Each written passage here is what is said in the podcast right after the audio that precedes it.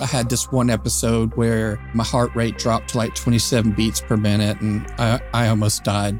Britt Bentley found out at age 28 that his heart was failing.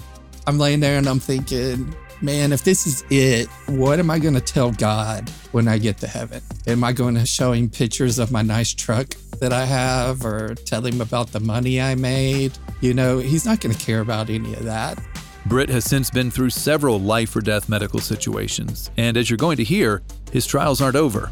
I'm Phil Fleischman. And I'm Michael Sherbet. You're listening to the first installment of our new series, The Great Physician. It's a part of GPS, God, People, Stories, an outreach of the Billy Graham Evangelistic Association. Billy Graham often preached about what the Bible has to say about our hearts. The heart is used throughout the Bible. It's the seat of a person's conscience and life, and extremely important. And the question I want to ask you tonight is this Is your heart right? Is it right with God? You'll hear more from Mr. Graham in a few minutes. First, are you a GPS subscriber? If not, you'll want to subscribe so that the next three episodes automatically pop up for you. Just take a second to tap subscribe or follow on your favorite podcast app. We also want to tell you about findpeacewithgod.net. It's a great resource if you have questions about the Christian faith or if you want to explore what following Jesus could mean for your life. That's findpeacewithgod.net. GPS. God. People. Stories. Hey, I'm Britt Bentley. I'm a professional videographer and video editor. I live in Durham, North Carolina with uh, my wife, Mindy Bentley, and my mother and our dog, Snoop. Britt grew up in Snellville, Georgia, with his parents and older sister. Church and faith were big parts of their life. Pretty much of a typical Christian family, kind of in the 80s and the 90s anytime the church doors were open, we were there Sunday morning, Sunday night, Tuesday for visitation, Wednesday for Wednesday services. And also we lived right next to our church. So it's kind of it's kind of hard not to if you don't show up and they see your car in the driveway, they know you're skipping. Despite that added bit of pressure, Britt says his faith was genuine during that time when I was a kid is when I built my foundation of God. I wasn't just doing it because my parents said I had to do it. I was doing it because I wanted to do it. I was very involved in our youth group and all that. And that's pretty much where most of my friends were. But like so many young believers, Britt strayed away from God during his college years. I kind of got into a lifestyle of partying, you know, not going to church it's like I didn't go to church because I didn't believe. I just didn't go to church because I was being lazy, you know, and it just became a habit not to go to church at that point. And once I got out of college, I still kind of continued that lifestyle. I continued that lifestyle of going out and partying with my friends. I was working, so I was more concerned about money and what kind of car I drove and all those kind of things that, you know, a lot of people in the world covet. Britt took a job building homes, following in his dad's footsteps. He was cruising along, making money, and feeling invincible well into his 20s. Then, at age 28, everything changed.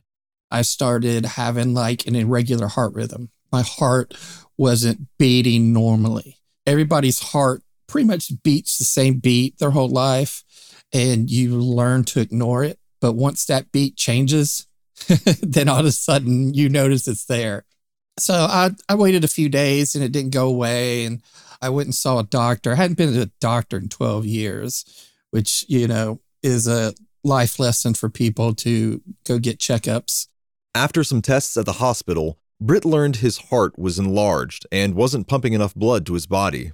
He was actually in heart failure and he would need a heart transplant to survive. So, Britt got on the long waiting list for a heart.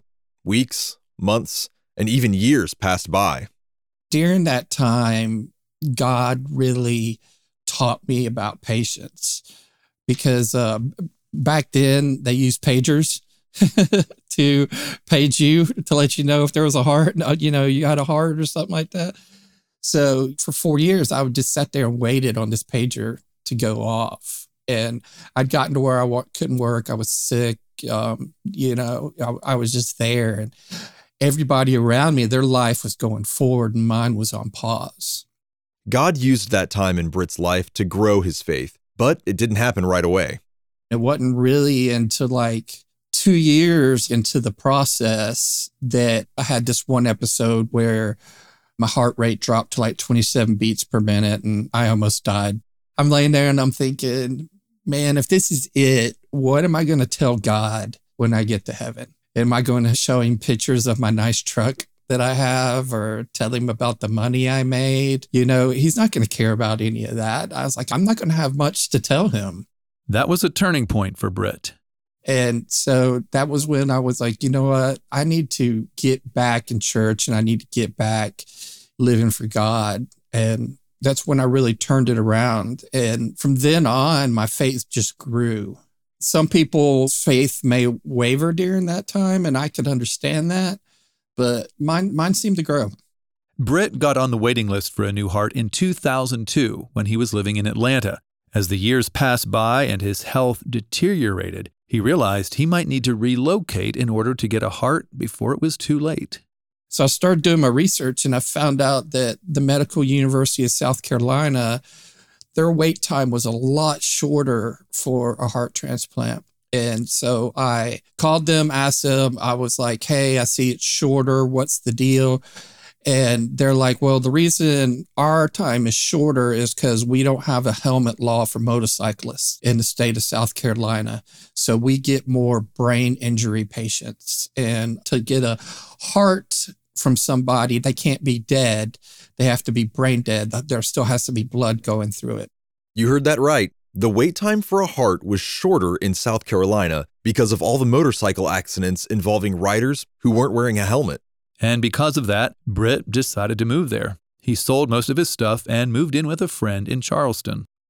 My best friend since the second grade, he was an Air Force pilot in Charleston and he was single and he had an extra room and he told me just to come down, move in, let me live there rent free.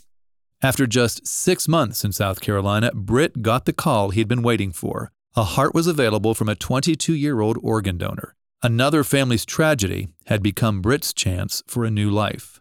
It was like 4:30 on a Sunday morning that they called me, and they're like, "All right, well, you need to get up. You got 45 minutes to get here."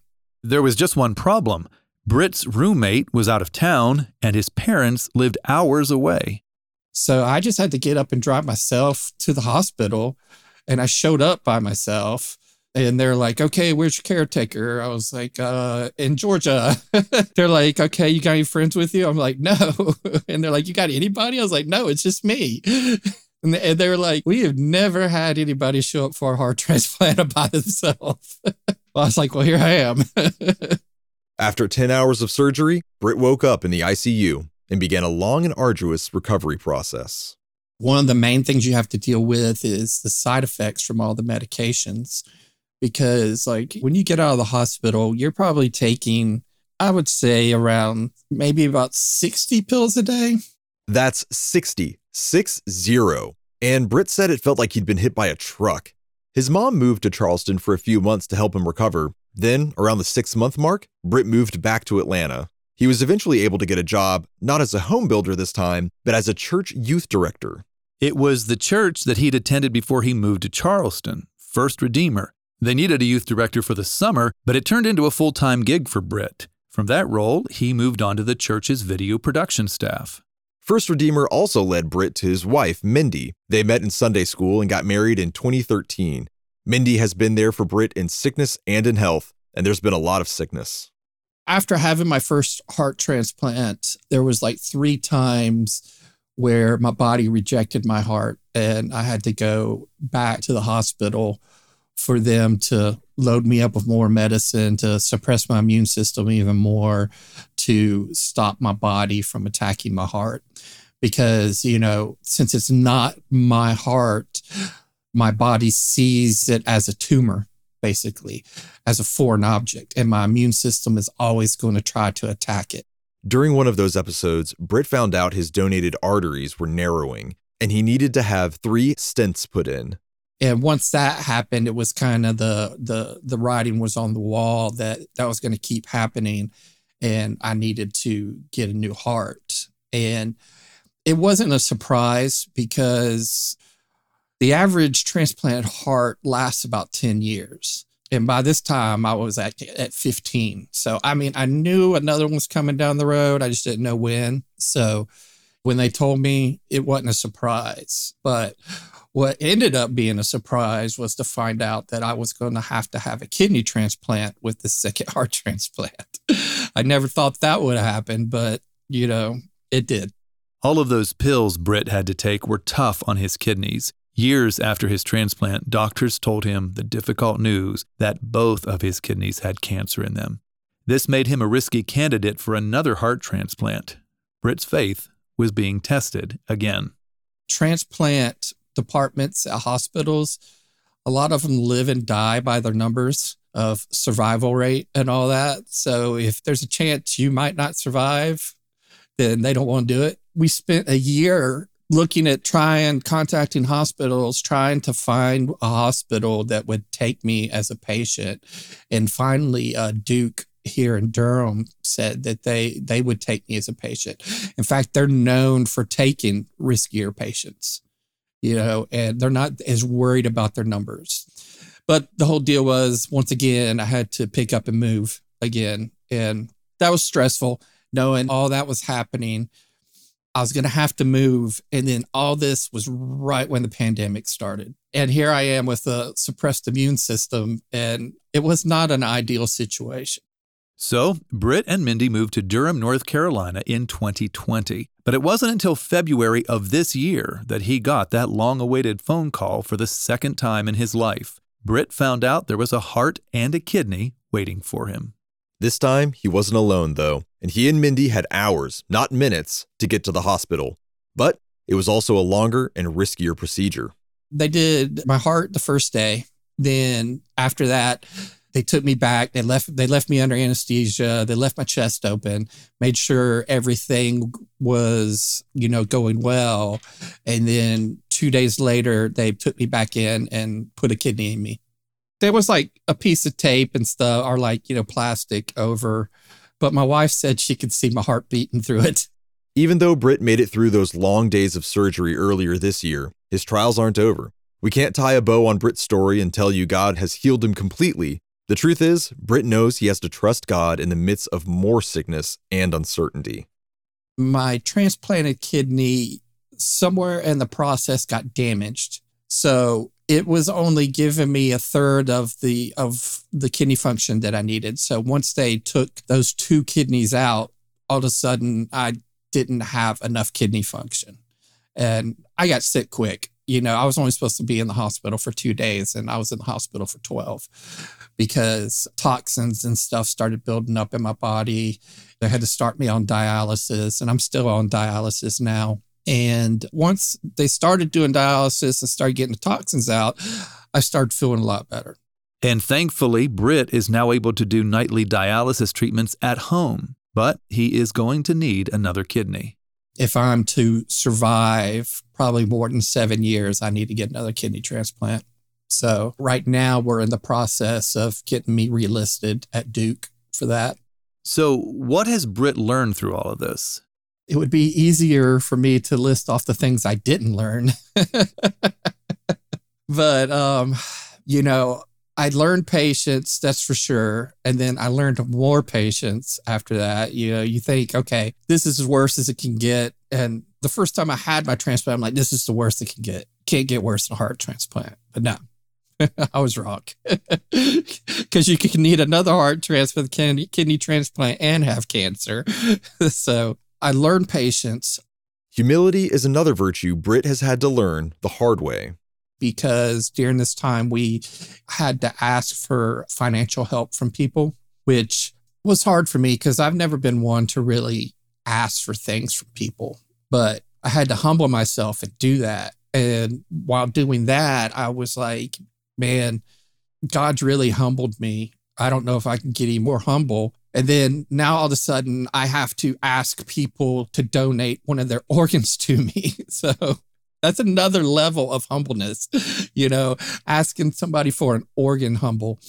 So I've learned that God can always still learn and still add on to the things he's taught you to make you, you know, more capable and handle more. The Bible tells Christ followers to consider it pure joy when trials come. The book of James, chapter 1 says, Blessed is the one who perseveres under trial, because, having stood the test, that person will receive the crown of life that the Lord has promised to those who love him. Britt and Mindy are still in the midst of a trial, and we hope you'll join us in praying for them to keep the faith and to hold on to hope in God, the great physician. Because Britt follows Jesus, he knows his healing is coming, either here on earth or in heaven. The main thing I have learned is that I'm blessed. Most people would look at my life and say, that guy's not blessed, you know, but I don't feel that way. I mean, I, I feel like I'm blessed because God has never let me down. And because of that, I really don't worry. I don't worry about stuff anymore. I don't, and I'm not worried about this next transplant or when it's going to happen because God's never let me down.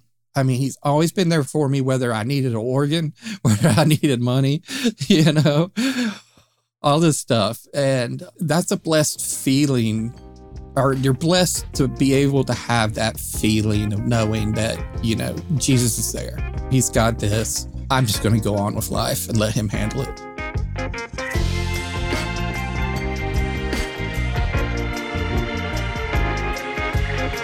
You've been hearing from Britt Bentley, who has had two heart transplants, a kidney transplant, and is currently in need of another kidney. He's been walking this long and difficult medical path for more than 20 years now, and he still puts his trust in God. If you want to have that kind of trust and hope in the midst of life's hardest trials, give your life to Jesus Christ. If you don't know what that means, you can check out our website, findpeacewithgod.net. It's a safe place to ask spiritual questions and even chat live with one of our trained volunteers. Again, that's findpeacewithgod.net. You're about to hear a quick word from Billy Graham and then a sneak peek at next week's new episode in our series, The Great Physician. You're listening to GPS God, People, Stories, a podcast production of the Billy Graham Evangelistic Association. Now, what does the Bible teach about the heart? Billy Graham. The heart is used throughout the Bible, considered far more than a bodily organ. It's the seat of our emotions. It's the seat of a person's conscience and life, and extremely important. And the question I want to ask you tonight is this Is your heart right? Is it right with God? The Bible teaches that our hearts are sinful, but there's something else. All the way through the scriptures, we read about the blood of Jesus Christ. If Jesus Christ had not died on that cross and shed his blood for you, there's no way you could be forgiven of your sins. It means that his heart bled. And it is only through the cleansing of that blood that we can be forgiven. And the Bible says that He gives a new heart. God says an old heart will not do. A new heart is what you need.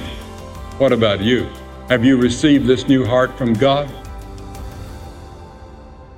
You can learn more about that at our website, findpeacewithgod.net. Or if you'd rather talk with someone on the phone, you can call our 24 hour prayer line. The number is 855 255 7729. That's 855 255 PRAY. And the web address again is findpeacewithgod.net.